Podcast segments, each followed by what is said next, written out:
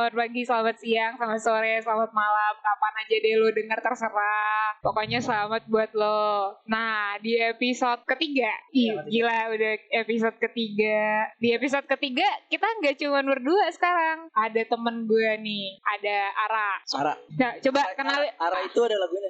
Apa? Aci anak yang sepeda. Itu Aci. Ara. Canda ini. Ya udah kenalin dulu nih, ada temen gue, ada temennya JJ yang datang dari tempat entah berantah, kalau kata orang sulit, out of nowhere, dari tempat yang tidak diketahui. Lu udah kayak ini tau, One Piece nyari tempat tersembunyi ya, gitu-gitu. Silakan diperkenalkan. Ya udah deh, di sebelah sini. Ya udah nih, silakan monggo. Oke, halo semuanya, aku Ara.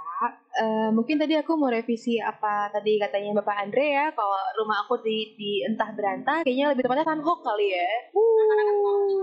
Wow, gue nggak tahu lagi. Iya, jadi Sunhok itu, kalau for your information, Sunhok itu adalah satu tempat yang kayak hutan, semi hutan, terus banyak kayak goa-goa dan itu banyak cacing-cacing tanahnya, jadi itu banjir juga. Biasanya tuh jambore. Lo pramuka tiap hari di sana gitu loh. Itu ya, apa namanya, tempat syutingnya GGS. Jangan film itu dong. Kita masih punya film lain. Jangan. Oh iya. Ya, saya cuma tahu judulnya doang. Tapi kalau di tempat gua GGS apa? Ganteng-ganteng serigala. Ganteng-ganteng sepeda, anak-anak sepedaan soalnya. Iya. Jadi sekarang mau ngebahasin apa nih sama Neng Ara? Iya. Ya, katanya memiliki sebuah deep story. Coba diceritakan ceritanya supaya kita bisa mendengar. Okay, so dulu aku pernah terjebak di dalam suatu hubungan yang bisa dikatakan toxic relationship ya, dan itu cukup bertahan setahun, dan itu bukan sekali dua kali doang, sampai dua kali, bukan cuma sekali doang maksudnya, dengan laki yang berbeda. Wah, ada hobi sekali ya. Kayaknya bukan hobi sih, lebih tepatnya kayak apa ya, ada yang bilang kalau cewek itu lebih rentan untuk terkena toxic relationship dengan cowok, karena apa ya, kayak nggak tahu kenapa cewek itu kayaknya hobi banget ya dengan hubungan tidak sehat gitu deh kayaknya. Ya, bisa jadi gue. Jadi pengalaman kayak apa nih yang Neng Ara punya tentang toxic, iya, terhadap lelaki dan toxic relationship? Soalnya sejujurnya gue sendiri belum pernah, maksudnya merasakan hal itu.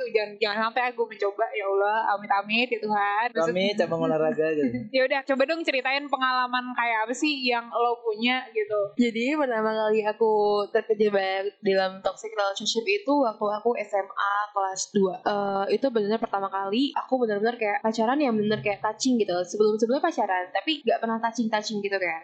Pacaran sehat? Mungkin. Lu mau pacaran sehat atau gimana? Iya, saya pacaran sehat tuh jadi SKJ gitu. Enggak, saya tuh pacaran sehat tuh SKJ 48, Pak. SKJ apa sih? Senam Kesehatan Jasmani. Bapak gak pernah SD kayaknya nih. Makanya SD lu jangan cabut-cabutan. Gue kalau senam, apa? Gue orangnya tuh fokus ke pendidikan banget. Juga ya. Yaudah lanjut. Terus abis itu, pertama kali aku pacaran sama dia itu, waktu itu ketemu sama dia, itu pas lagi uji. Jadi waktu ujian itu kan, ujian sekolah itu, kelasnya itu kan diacak ya sama jurusan lain gitu kan. Jadi akhirnya ketemu sama dia pertama kali di sana, dan kita kenal itu sekitar seminggu, kalau nggak salah seminggu. Terus sampai tiba-tiba dia ngajak jadian lah, pokoknya dia ngajak jadian. So far kita jalanin hubungan itu udah berapa ya? Kalau nggak salah setahun, dan itu pun balikan, putus balik gitu loh. Jadi kayak putus nyambung gitu sama dia. Dan PBB gitu ya. Pas banget kayak lagunya, iya. Jadi pengen nyanyi kan gue, tapi ya mohon maaf suara saya tidak mendukung gitu kan. Suaranya JJ suara.com. Nah, terus abis itu pas setelah kita jadian, itu baru banget gue ngerasa ada yang aneh itu ya di hubungan kita yang jalan ke 3 bulan kalau gak salah.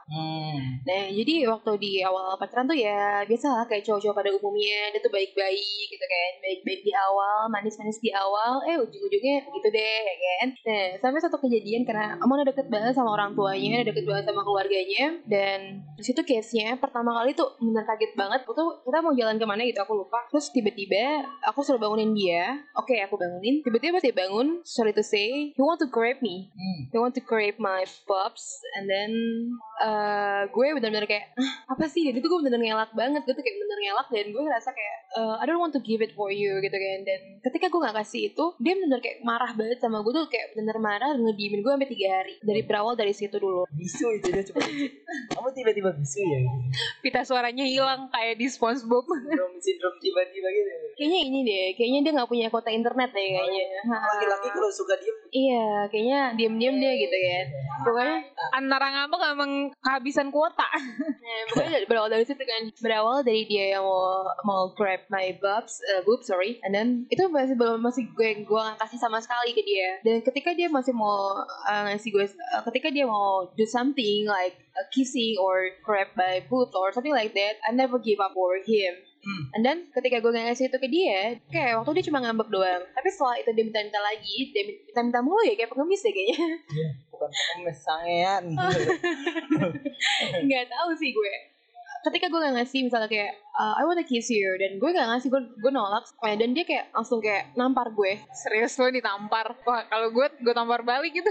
Secara logika sih seharusnya gue emang bisa melawan kayak gitu ya. Tapi kenapa juga cewek terjebak dalam hubungan toksik, kan dia tuh gak sadar kan kalau dia tuh di dalam hubungan yang toksik ya kan. Dan waktu gue ngerasa kayak, apa yang gue yang salah ya?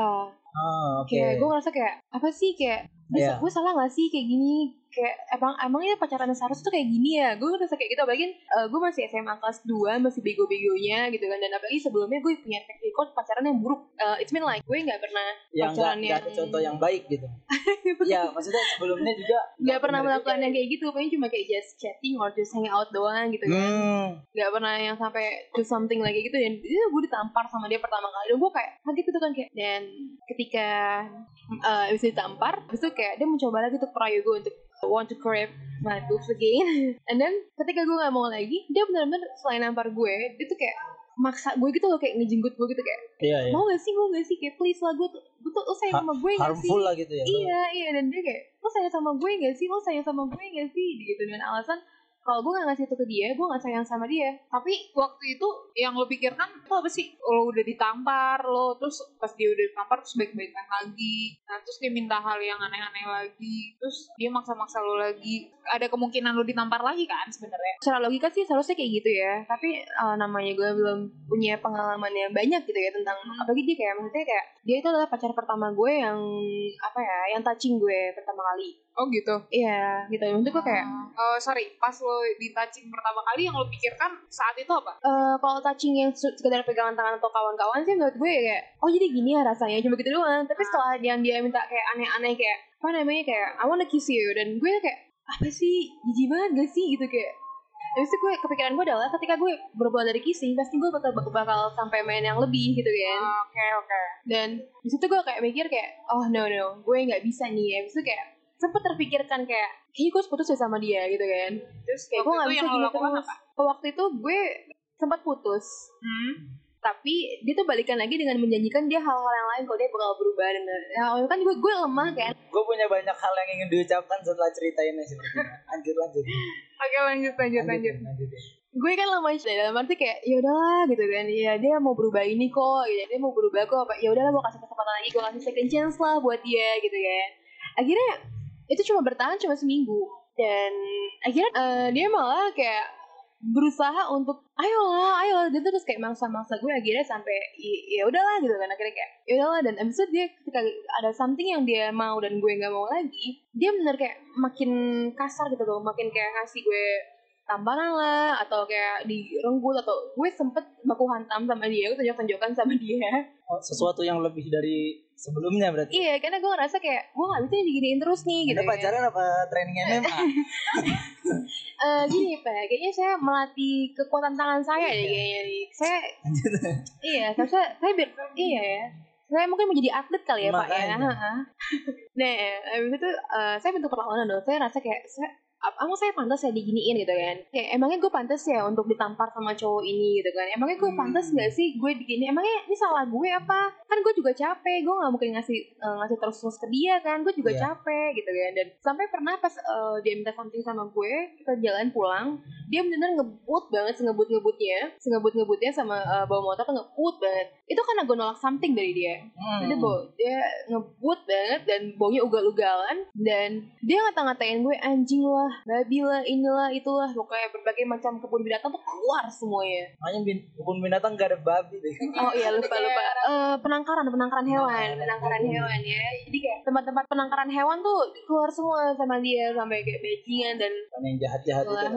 Yang jahanam-jahanam gitu ya. Nah, terus kalau mau ngeluarin gak apa-apa, di sini bebas kok. Oh iya, saya lebih jahat dari itu ya. Itu kayak banset gitu ya. Contoh, itu contoh doang ya. Tuh, nah abis itu kayak itu gue nangis. Penyanyian tuh gue nangis deh bobo kayak gitu. Kayak, ini gue yang salah gak sih? Gue yang salah gak sih? Gitu kayak, itu salah siapa sih? Kok dia sampai ngata-ngatain gue kayak gini? Soalnya waktu itu gue ngerasa sosok cowok itu adalah bisa menggantikan sosok yang gue butuhkan. Like father gitu? Yes. Okay. Dan gue ngerasa sosok itu adalah benar-benar bisa mengerti gue. Like a father, like brother gitu kan. Dan gue ngerasa sosok itu tuh ada di dia semua.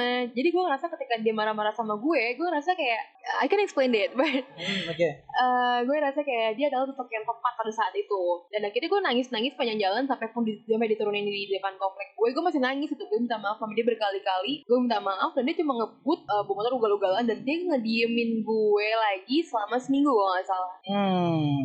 Didiemin lagi gitu. Iya. Dan akhirnya gue bisa keluar dari hubungannya itu karena itu dia sih yang mutusin gitu. Dia yang mutusin. Awal gue rasa kayak, oh gue harus putus ya sama dia, berarti gue gak bisa nemuin sosok yang kayak dia lagi dong gitu. Kayak abis itu kayak gue ngerasa kayak useless banget lah. Gue ngerasa kayak gak akan gue nemuin sosok yang kayak dia lagi. Berharap balik kan pasti ada. Itu kan pas setiap orang putus itu kan pasti bakal berharap dia bakal balikan sama pasangannya kan. Nah di situ sampai kita udah putus berapa bulan gitu ya, dia sempat ngajak gue balikan.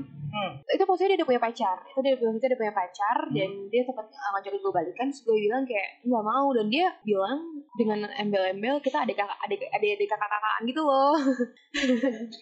Suruhnya masuk kakak keluarga lu sekarang. Adik kakak beda orang tua kayak ini rumah yatim. Kayaknya rumah dua apa deh, kalau gak panti asuhan gitu ya. Terus abis itu ini gue banyak cerita kayak gue punya trauma jadinya. Ini udah move on. Enggak, karena gue udah berdamai dengan cerita gue sendiri gitu ya. Gue gak perlu nangis-nangis kayak FTV. Emang kita kadang butuh merosting cinta supaya cinta itu gak terlalu mewah di hadapan kita. Okay. Nah abis itu gue ketemuan sama dia di tempat kerjanya dia. Dan abis itu dia menjanjikan something sama gue. Toxic dia tuh bukan cuma perlakuan fisik doang ke gue nih. Bukan cuma fisik doang. Ternyata dari semenjak itu gue dari SMA emang udah freelance kan. Dan setelah itu dia adalah minjem uang sama gue sekitar 300 ribu. Di situ sih gue ngerasa kayak waktu tanyain buat apa nih 300 ribu gini kata dia. Ya buat apa gitu, gue agak lupa juga kan. Akhirnya gue pinjemin nih ya kan. Gue pinjemin dan akhirnya dia gak bayar dan hilang gitu aja. Dan setelah itu gue lost kontak sama dia. Sampai aja suatu kejadian pas gue udah kuliah semester berapa ya, 3 kalau gak salah, semester 3. Gue di chat, dihubungi lagi sama dia. Dan gue tuh bener takut banget. Semester 3 itu gue ketemu sama dia lagi. Jadi kan emang dari dulu tuh gue deket teman-teman tongkrongannya dia kan. Jadi teman-teman nongkrongannya tuh tahu itu gue.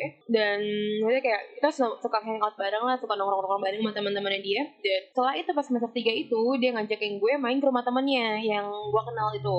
Sebut aja Mali gitu ya, karena dia cowok.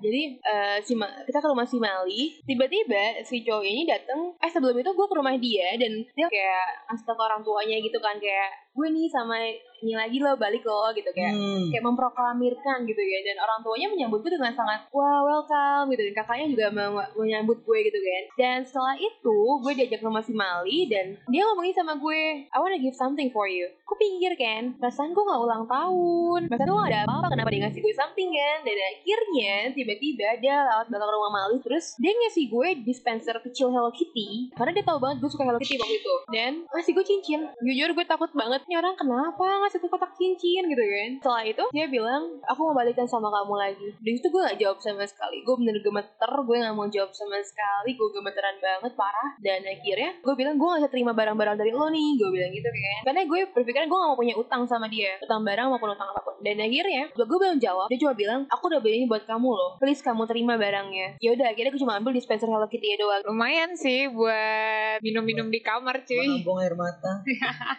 Ntar yang minum siapa nyong air matanya. Terus habis itu akhirnya gue gak terima dia, dan akhirnya telepon kontak lagi. Dan kabar terakhir itu baru berapa bulan yang lalu, gue juga lupa, kayaknya sekitar 2 atau 3 bulan yang lalu gitu. Dia menghubungin gue lagi, dia ngechat gue, dia dapet nomor gue gak tau dari mana. Dan tapi anehnya gue masih berhubungan sama si Mali, gue masih keep kontak sama si Mali ya kan. Dan kata Mali, mantan gue itu sudah punya tunangan. Ini si ini ngubungin gue loh, kata gitu kan. Oh coba mana nomornya, dia kan ada tunangan, gak mungkin banget dia ngechat lo pakai nomornya itu, apalagi mantan tunangannya tahu kalau lo mantannya dia gitu kan. Kata si Mali, mungkin Mali mau melindungi gue atau modus kali ya, sekalian gitu kali ya. Mali bilang sama gue, yaudah kamu ngaku aja kamu pacar aku, kata gitu. Dan saat kamu Mali ya. Mali kan ini ambil kesempatan, inisial. Ambil kesempatan dia. Inisial. Lanjut. Dimakir orang kagak salah apa-apa. Loh, kan inisial.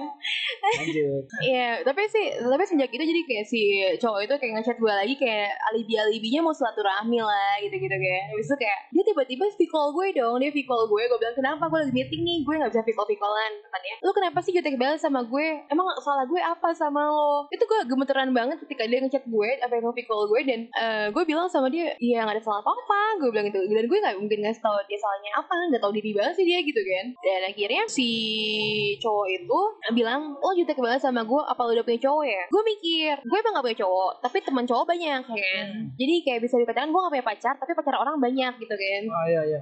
Siap. Lu ngapain pacar orang lu? Mau ntar gue kasih teh. Dia ada katalognya. Ada katalognya. Tinggal dipilih. Lu udah kayak belanja baju gue. Warna kulit sama pison warna rambut bisa diatur. Iya, kurang lebih kayak gitu ya Pak ya. Dan habis itu ya udah, karena gue mikirnya kalau gue pakai teman-teman gue yang dia nggak kenal, kan image-nya nggak kena banget kan. Tapi kalau ketika gue membawa-bawa nama orang yang dia kenal, kan Mali juga mempromosikan dirinya dia ke gue kan. Ya udah, gue bawain nama Mali. Iya, kenapa? Kalau gue kasih tau pacar gue siapa itu sama yang orang lain, pasti kan dia gak akan bukan image kan. Gue bilang, kenapa emangnya? Lagi pula pacar gue gak akan marah kok kalau ngechat gue kalau cuma silaturahmi, gue bilang gitu kan. Tadi, oh emang siapa pacar lo? Si Mali, gue bilang gitu, yang polosnya kan. Terus tadi dia, oh yaudah long last ya sama si Mali, soalnya Mali tuh sahabat gue. Setelah itu dia ngeblokir gue, dan gue rasa terbebaskan dari dia seutuhnya. Dan lo merasa dia sudah menjauh saat ini? Semoga. Oke. Dari cerita ini ada yang bisa ditanyakan? Ada yang mau ditanyakan? Ini adalah definisi gue soal pacaran. Pacaran menurut gue adalah love observasi. Jadi pacaran itu adalah ketika lo mengobservasi cinta. Gimana tuh observasi cinta? Observasi cinta itu kayak lo pengen tahu sih bentuknya gimana. Jadi pacaran itu adalah cara kita mengobservasi cinta, kayak bentuk cinta, jenis cinta, dan dalam proses observasi itu kadang kita ketemu yang namanya bentuk-bentuk yang nggak pernah kita duga, nggak kebayang sebelumnya. Gak kebayang, gitu. Makanya gue selalu bilang bahwa ketika lo pacaran, lo jangan berpikir bahwa ini adalah akhir dari cerita lo ya, gitu. Pacaran itu sebenarnya harusnya menjadi sebuah observasi gitu loh. Pembelajaran gak sih kayaknya? Iya, pembelajaran dan semacam pencarian definisi yang sesungguhnya gitu loh. Makanya ketika orang nikah dibilang akhirnya aku menemukan orang yang pas, kan begitu. Orang yang pas sih menurut gue. Iya, karena menurut dia cinta itu ya ini bentuknya gitu. Kalau dari kasus ini, karena bentuknya lagu kemarin lagi. Jadi kalau menurut gue dari kasus ini gue melihat bentuk. Mungkin saat ini bentuk paling sempurna dari toxic menurut gue. Yang lo dengar? Iya, yang pernah gue dengar. Karena yang gue dengar adalah toxic paling kayak kamu harus kabarin aku ya, kamu kemanapun pergi, atau posesif. Menurut gue posesif adalah toxic. Iya, gue setuju. Nih, cinta itu milik berdua, tapi kebahagiaan itu urusan masing-masing. Pribadi dong. Bisa, gue nggak bisa. Iya, lo nggak bisa bilang kamu harus bahagia sama enggak itu bos. Siapa tahu gue nggak bahagia sama lu. Kalau gue taman bermain itu playground. Jadi maksud gue gitu. Nah, kalau dari case-nya temen kita ini, menurut gue pertama adalah congratulations dulu ketika lo bisa melepaskan. Iya, selamat. Karena lo lepas gitu. Karena pada dasarnya gak ada bagus-bagusnya ketika lo terlalu tergantung pada satu orang. Benar banget, soalnya menurut gue pribadi emang gak gampang banget keluar dari zona toksik gitu. Karena pasti kita ngerasa kayak ada suatu ancaman, ataupun kita ngerasa kayak gue nyaman banget sih sama dia, gue gak mungkin ngelepas dia, ataupun kayak kita ngasih second chance buat dia. Kita kayak ngerasa kayak dia pasti bisa berubah kok gitu. Padahal kita gak punya hak untuk bisa merubah orang lain. Iya, itu yang gue bilang gitu. Pas hubungan itu memang diciptakan berdua, tapi kebahagiaannya urusan masing-masing. Nah betul. Lu bisa nggak bikin? Ya kayak tadi gue bilang, menurut gue ya toksik gitu tuh akan menjadi toksik ketika lo keluar dari hubungan itu. Maksudnya keluar dari hubungannya? Nah, mungkin nih, misalkan ada satu hubungan toksik. Terus ketika hubungan itu berlangsung, orang itu kalau kita bilang hubungan lo toksik, enggak, gue sayang sama dia. Iya, banyak ketika banget, sumpah banyak banget yang kayak gitu. Hubungan toksik akan menjadi hubungan toksik ketika hubungan itu berakhir. Tapi ketika dan lo sadari, ketika itu sedang berjalan itu bukan toksik. Itu adalah cinta yang dikorbankan. Cinta buta ya? Cinta buta. Itu akan jadi cinta buta kalau udah selesai juga. Ini sama kayak lo lagi berantem di atas ring. Ketika lo berantem tonjok-tonjokan, enggak, ini perjuangan. Begitu selesai, anjing, sakit juga ya kan. Tapi kalau menurut gue, pas dia lagi ngelakuin, kita yang lihat cinta buta. Tapi si pelakunya akan berpikir, enggak dong, ini tulus, cinta. Ini tulus. Kayak kata dia, apakah ini bentuk cinta yang sesungguhnya, kan dibilang gitu. Karena gue sebelumnya belum pernah ketemu yang di luar ini. Gimana caranya lo bilang nasi goreng itu enak, goreng di rumah lo enak, kalau lo belum ngerasain nasi goreng lain. Nah iya betul gitu. Iya. Kayak gini deh, kayak bule aja lo kesini, terus lo kasih satu jenis nasi goreng. Iya. Ya dia bilang itu nasi goreng, jadi standar dia nasi goreng pertama dong. Nasi goreng pertama dong. Mungkin nanti dia ketemu nasi goreng lain yang mirip, sama aja masih mirip. Oh dia belum nyobain nasi goreng mentega, kan ada. Iya, masih banyak ada oriental. Coba ada yang... Iya kita bahas suatu hari nasi goreng kan gitu. Iya, boleh tuh. Kalau lagi lapar, suka-suka aja ya. Kalau gue pribadi ya, gue dari dulu pacaran adalah orang yang ya tadi observasi, dan ketika dalam proses observasi itu gue tidak menemukan apa yang gue butuhkan, ya enggak lah, gue lebih baik gue off gitu. Tapi kalau tadi gue dengar, oh bisa gitu loh orang pacaran jatuh cinta sampai sedih gitu. Itu nyik banget loh, man. Bisa nggak lo tetap bertahan sama satu keadaan yang sebenarnya lo tahu itu berbahaya setahun? Itu di setahun lama sih. Cinta yang deep banget menurut gue, deep banget. Sebenarnya kalau itu ditreatnya dengan benar, itu mungkin bisa panjang. Gak tahu maksudnya. Kalau gue gak pernah punya pengalaman cinta buta kayak gitu.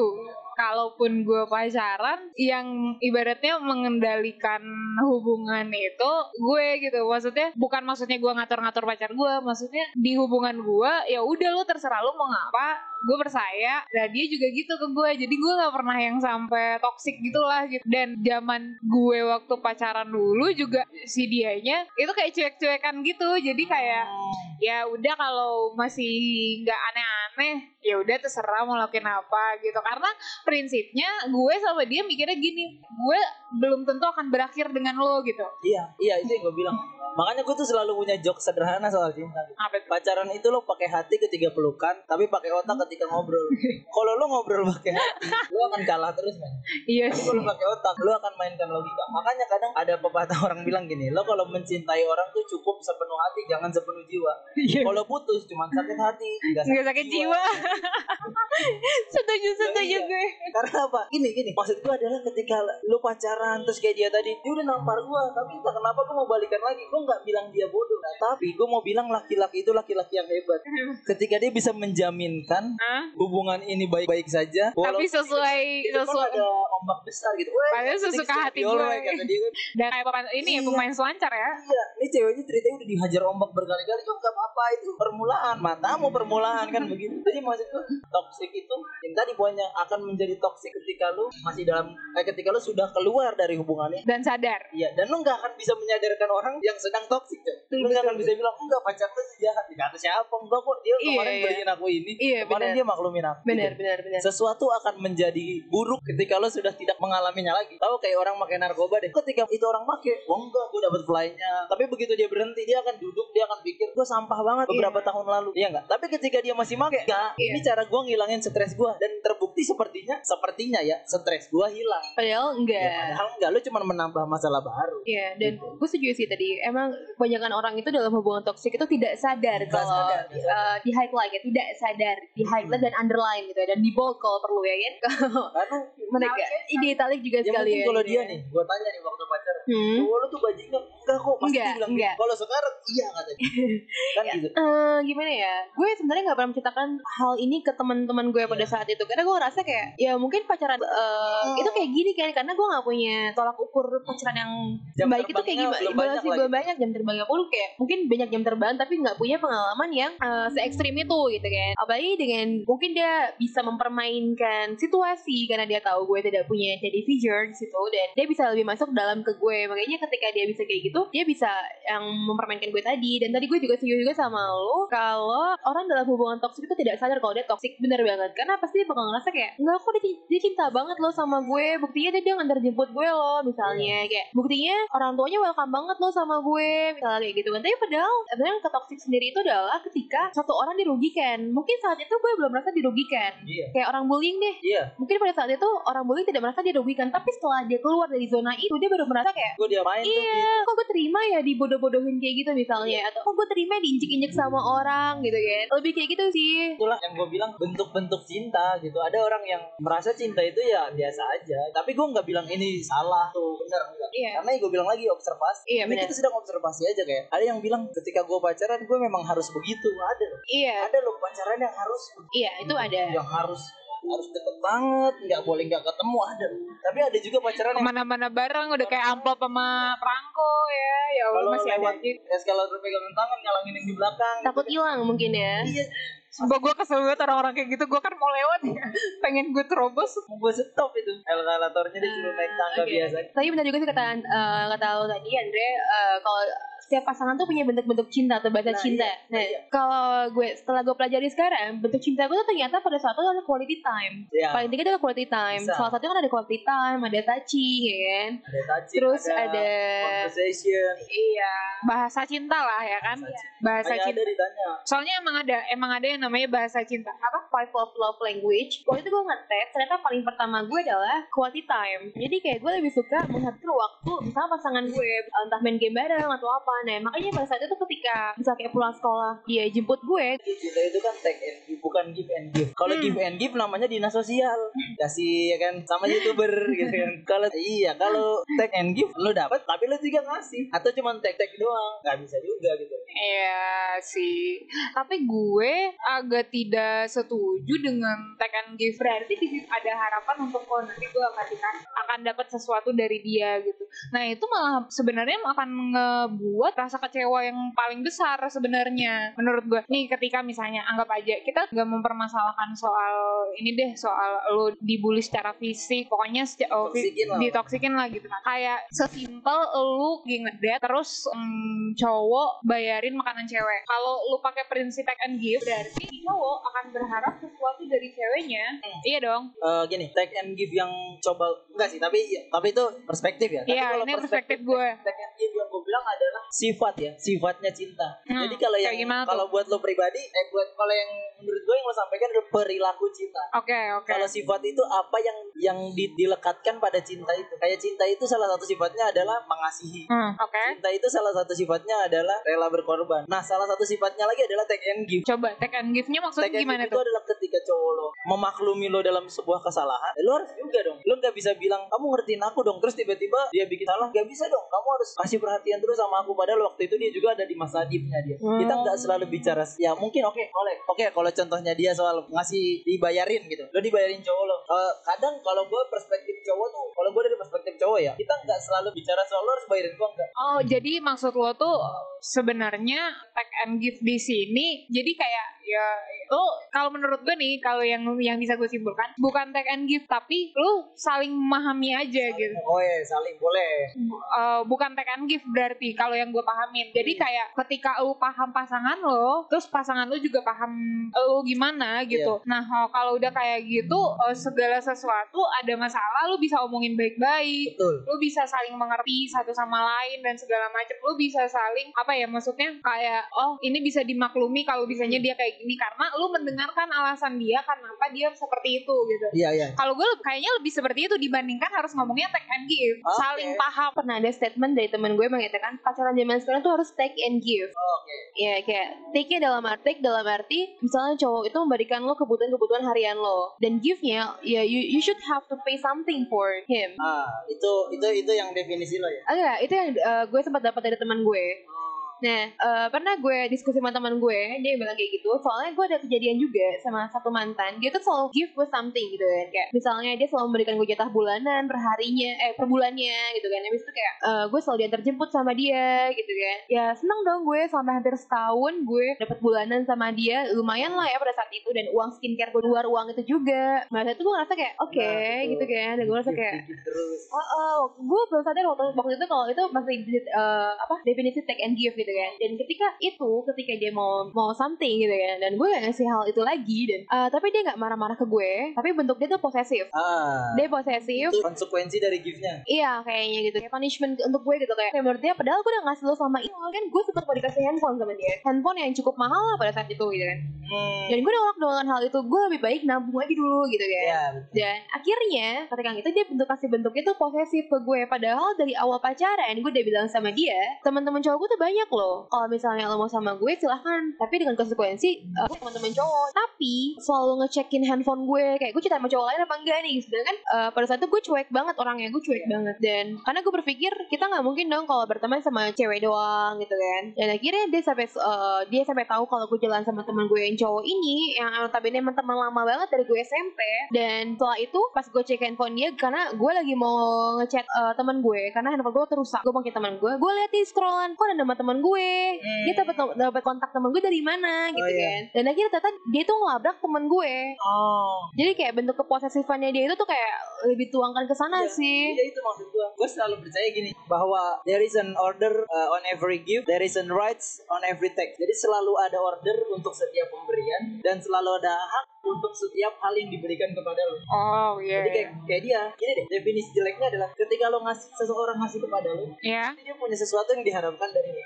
Dan ketika seseorang memberikan kepada lo, akan selalu ada hak yang ditagih dari lo. Punya hak-hak yang memang harus lo tunaikan dari setiap hal yang sudah diberikan. Berarti intinya dari semua kehidupan ini gak ada yang benar-benar ikhlas.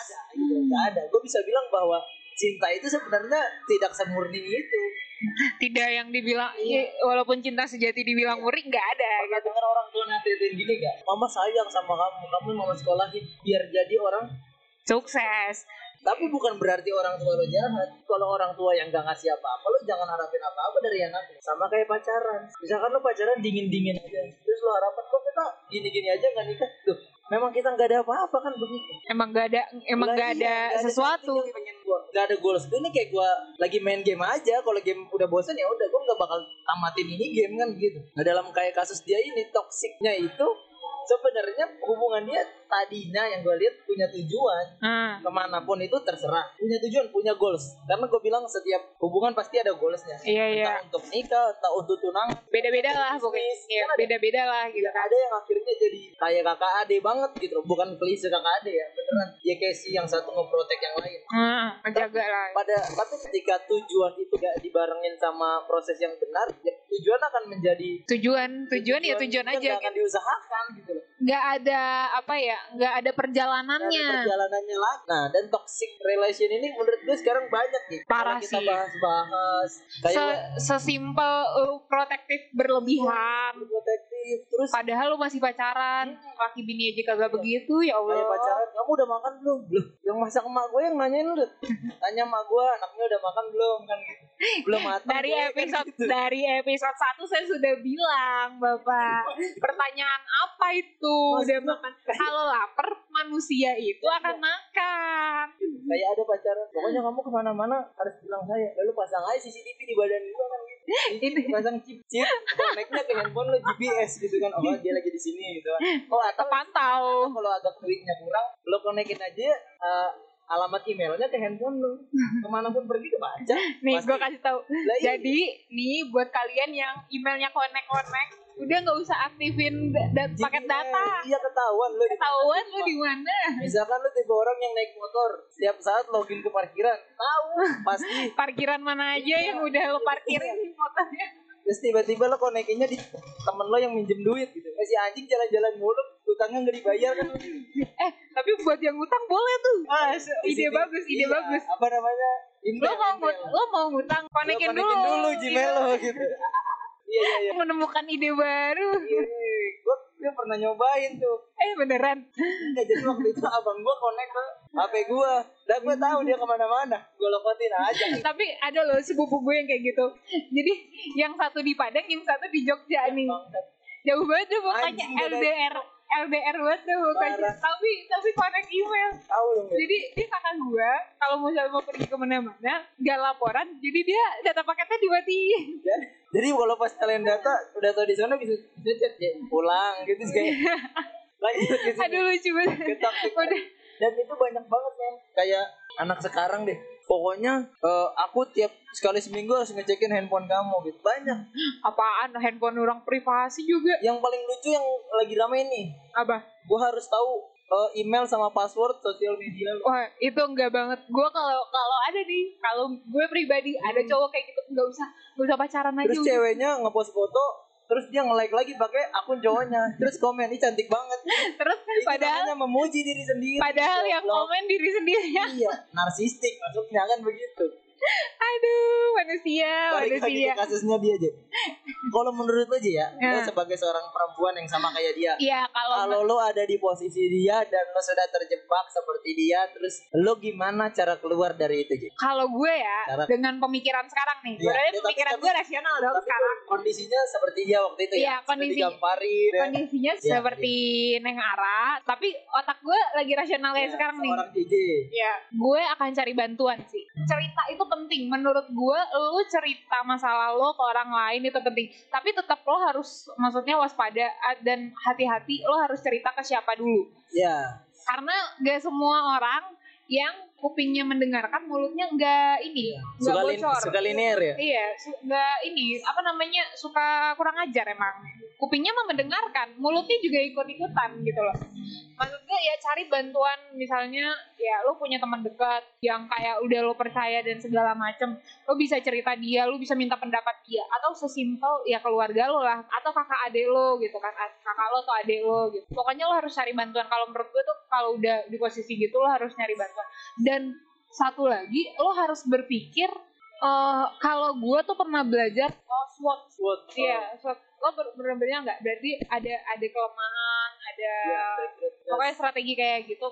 Coba mempertimbangkan sesuatu dengan itu, apakah hubungan ini bisa dilanjutkan atau tidak. Kalau misalnya gue lanjutin, keuntungan apa yang lo dapat, kerugian seperti apa yang dapat. Terus lo bandingkan mana yang lebih banyak keuntungannya atau yang mana yang lebih banyak kerugiannya. Nah, kalau udah banyak kerugiannya, udah mending lu cepet-cepet keluar dari sana, cabut dari sana, nggak kenal orangnya juga nggak apa-apa. Iya. Kalau menurut gue ya. Betul. Gue setuju banget ya dengan lu cerita sama orang. Makanya gue tuh selalu punya mimpi kalau nanti gue jadi orang tua aja. Gue pengen jadi orang pertama yang dicari anak gue ketika dia punya masalah. Kalau gue orang pertama yang dicari untuk dia mau cerita apapun kejadian dia hari itu. Kalau gue punya masalah aja nggak apa-apa deh. Kalau sehari-hari lo cerita sama nyokap lo silakan. Tapi ketika lo punya masalah deep banget, gue pengen lo cerita sama gue gitu. Mungkin beda kali ya, mungkin karena cewek sama cowok. Karena kalau ibu, karena mungkin kalau dia cerita, "Pak, hari ini aku dapat nilai bagus." Ya elah, gue juga jelek dulu kan. Lo kayak mengintimidasi gue jatuhnya, Bang. Itu kayaknya perasaan lo doang. Tapi kalau terus lo enggak bangga sama anak lo, aduh anjir, gue dulu jelek banget. Gue takutnya gitu. Gue enggak bisa memberikan apresiasi buat anak gue karena gue pernah dapat nilai bagus dulu kan. Jadi enggak pernah rasanya diapresiasi. Emang udah derita lo aja, udah. Gue pengen kayak misalkan kayak dia, gue butuh seorang, gue cari sosok laki-laki, kata dia kan ayah. Gue nggak tahu gimana hubungan dia dengan ayahnya gitu, hubungan si Ara ini dengan ayahnya. Tapi gue pengen ketika nanti gue punya anak, terus dia ada, amit-amit anak gue di posisi seperti itu, gue pengen dia cari gue gitu. Iya. Apalagi cewek. Karena ketika dia cari cowok lain, dia akan jadi suaminya langsung dirusak. Laki-laki tuh gue kasih tahu sedikit ya, kita tuh pinter sekali dalam marketing diri sendiri, Cok. Sumpah ya. Misalkan ya ada cewek lagi terlantar gitu kan, curhat sama kita, "Lo kenapa?" gitu kan. Jadi ya, langsung cerita, "Ini gue lagi dilantarin cowok gue gitu." Masuk cerita-cerita posisi apa? Masuk siap pertigaan gitu kan. Kayaknya itu kalau di interview di perusahaan Anda langsung lolos deh kayaknya. Pokoknya gue laki-laki itu self marketing jago banget, apalagi kepada customer yang spesial gitu. Lo tuh customer spesial kalau di bank kan yang dikawal tuh masuk kan, antrian minggir, dia dulu kan gitu kan. Sumpah Jek, sumpah itu langsung Jek, kemampuan pujangga Jek, Sapardi Djoko kalah Jek, sumpah itu. Lewat ya? Lewat Jek. Oh kenapa colo? Oh iya memang laki-laki suka begitu padahal dia laki-laki. Tapi perempuan kalau udah kayak gitu. Bingung, oh kayaknya dia menemani gue. Yang jelas gini, ketika lo sedang dalam masalah berat, ini buat perempuan pesan gue ya, lo jangan cari laki Cok, cari Tuhan, karena lo cari laki, dia jadi Tuhan Cok. Laki-laki ketemu perempuan lemah jadi Tuhan ya. Lupa diri ya. Iya. Kamu yaudah tahu pelangi, waduh. Itu diciptakan untuk kamu begitu. Orang untuk semua orang, tetangga gue aja ngomong begitu sama suaminya kan gitu. Terus udah merasa punya pelangi. Ya Tuhan. Goblok. Jadi jangan cari laki itu. Oke. Mungkin nanti jadi kayak si Mali itu temennya. Second account. Tiba-tiba dia ada second account gitu kan. Tiba ambil posisi gitu kan. Yaudah. Sekarang buat Neng Ara dulu nih. Pesannya buat yang dengar kalau misalnya ada di posisi Oke. Pesan gue sih untuk kalian-kalian semua yang mungkin sedang dalam di fase toxic relationship. Gue tahu gue tuh berat banget untuk keluar dari zona itu. Cuma kayak sampai kapan lo dikitin terus gitu kan. Sampai kapan lo ngerasa apakah, coba deh lo refleksi, apakah orang tua lo akan senang ketika ngelihat lo digituin oleh pasangan lo, ya kan? Pertama itu. Kedua, coba deh lo pikirin lagi, apakah lo hidup hanya untuk disiksa oleh dia? Yeah. Dan menurut gue sih langkah pertama itu adalah saran dari gue, lo coba cintai diri lo sendiri. Ketika lo cintai diri lo sendiri, lo pasti gak akan terima ketika lo diperlakukan seperti itu, tidak layak. Mungkin gue katakan sekarang itu adalah diperlakukan seperti hewan. Yep. Yeah. Pertama, love yourself. Kedua, bener banget tadi, sebisa mungkin lo ceritakan permasalahan lo sama orang terdekat lo, siapapun itu yang bisa lo percaya yang jelas. Iya, walaupun itu bukan keluarga lo gak masalah, tapi asalkan lo menceritakan masalah lo itu, keluh kesah lo dengan hubungan cowok itu sama orang lain yang lo percaya. Karena kalau kita gak menceritakan hal itu, pertama kita bakal stres banget. Kita soalnya gue ada teman gue juga yang terjebak dalam hubungan toksik, dia malah sampai depres parah dan dia sampai self harm. Menurut gue adalah pertama ceritakan juga sama orang terdekat. Setelah itu pokoknya intinya lo ceritakan sama orang terdekat lo, karena walaupun mungkin mereka tidak bisa membantu lo secara langsung, tapi mereka bisa memberikan lo bantuan secara moral ataupun mungkin memberikan lo wejangan-wejangan untuk ayo dong kita keluar bareng-bareng dari hubungan toksik ini. Menurut gue sih itu cerita itu terdengar sepele, tapi ketika emang orang-orang yang benar-benar butuh cerita dikasih motivasi, atau bukan motivasi sih, dikasih semangat ataupun kayak arahan untuk ke jalan yang mungkin seharusnya benar gitu ya. Nah, itu pasti dia bakal serang lo sendiri. Tapi buat pacar ceritanya, tolong banget jangan judging dia kayak lo bodoh banget sih, lo kan kata tuh cowok bego banget, nyakitin lo gini. Please don't judge mereka yang dengerin aja gitu. Iya, jangan judging mereka yang terjebak dalam hubungan toksik, karena mereka juga sedang berjuang loh untuk keluar dari zona itu. Pasti gue yakin banget mereka semua tuh pengen banget keluar dari hubungan toksik, tapi mereka tuh takut. Ya sorry, gue setuju banget soal itu. Kayak ada orang lagi curhat gitu, dia curhat. Iya gue tau perasaan lo, gak tau gitu, gue cuma mau cerita. Gue paling benci ada orang yang coba dengerin aja udah gitu. Kayak gue paling benci sama orang yang merasa dirinya tuh paling berat hidupnya, paling tahu. Gue tuh gak ada apa-apanya di masalah gue, ya gue cuma mau cerita, bukan mau membandingkan masalah. Padahal masalah lo yang berat itu relatif sebenarnya. Ya udah, kalau kayak kata dia, kalau temen lo cerita dengerin aja. Kadang kita cuma butuh sekedar oke, itu aja udah kayak langsung gue didengerin gitu. Iya. Soalnya kayak ketika kita menceritakan masalah kita, apalagi kita fokusnya ke yang toksik ini ya, kita bakal ngerasa kayak kita pasti bakal mikir dua kali. Kita bakal mikir dua kali kayak pantas gak sih gue dilakuin begini sama cowok yang gue baru kenal misalnya sebulan atau 2 bulan gitu. Jadi pesan gue pertama love yourself, dan juga lo ceritakan sama orang terdekat lo. Dan siapapun kalian yang sedang berada di hubungan toksik, good luck. Dan gue juga pernah dalam fase itu. Semoga kalian berhasil keluar dari sana. Kayaknya udah lama banget. Tapi ya pokoknya gue bukan pesan sih, sederhana sih. Closingan sederhana menurut gue gitu. Ketika lo pacaran, pastikan lo pacaran sama seseorang yang lo kenal betul. Jangan lo pacaran sama seseorang yang just karena ganteng, karena kaya. Tapi jangan juga terlalu terima apa adanya gitu. Harus tetap mikir. Ketika gue bilang sama bapak-bapak, lo harus terima apa adanya. Gak pola disuruh gitu. Jadi bapak gue sendiri pun gak mau terima gue apa adanya. Gue disuruh sekolah, gue disuruh belajar, gue disuruh jadi lebih baik. Karena gak ada terima apa adanya tuh, gak ada. Itu cuma didongeng-dongeng udah. Lo kalau terima apa adanya waktu lahir, sekarang lo jadi sampah gitu loh. Betul.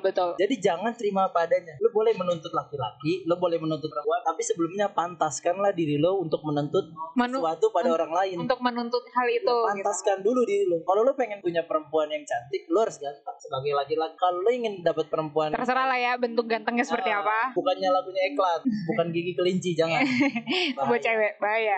Kalau lu seorang perempuan mau dapat laki-laki mapan, pantaskan diri lu harus terlihat mapan atau jadi mapan. Iya. Karena hanya magnet, berkelas lah ya, gitu. Cuman magnet yang bisa narik magnet. Kayu nggak bisa, Cok. Iya, cuman gak? Magnet yang bisa narik besi. Iya, Mas Ori. Cuman magnet yang bisa narik besi. Sesuatu yang bersifat logam sama logam sama logam sama logam akan terlihat sama. Lu gak akan bisa sama ketika besi sama kayu lu jajarin, ya pasti orang tahu. Ya, beda. Dan orang akan komen kayak akhirnya yang banyak terjadi adalah ketika ketidakseimbangan terjadi, lu tahu komen orang kan pasti cowoknya matre, pasti ininya matre. Iya. Walaupun kita gak based on apa-apa ya, orang. Gak tahu ya.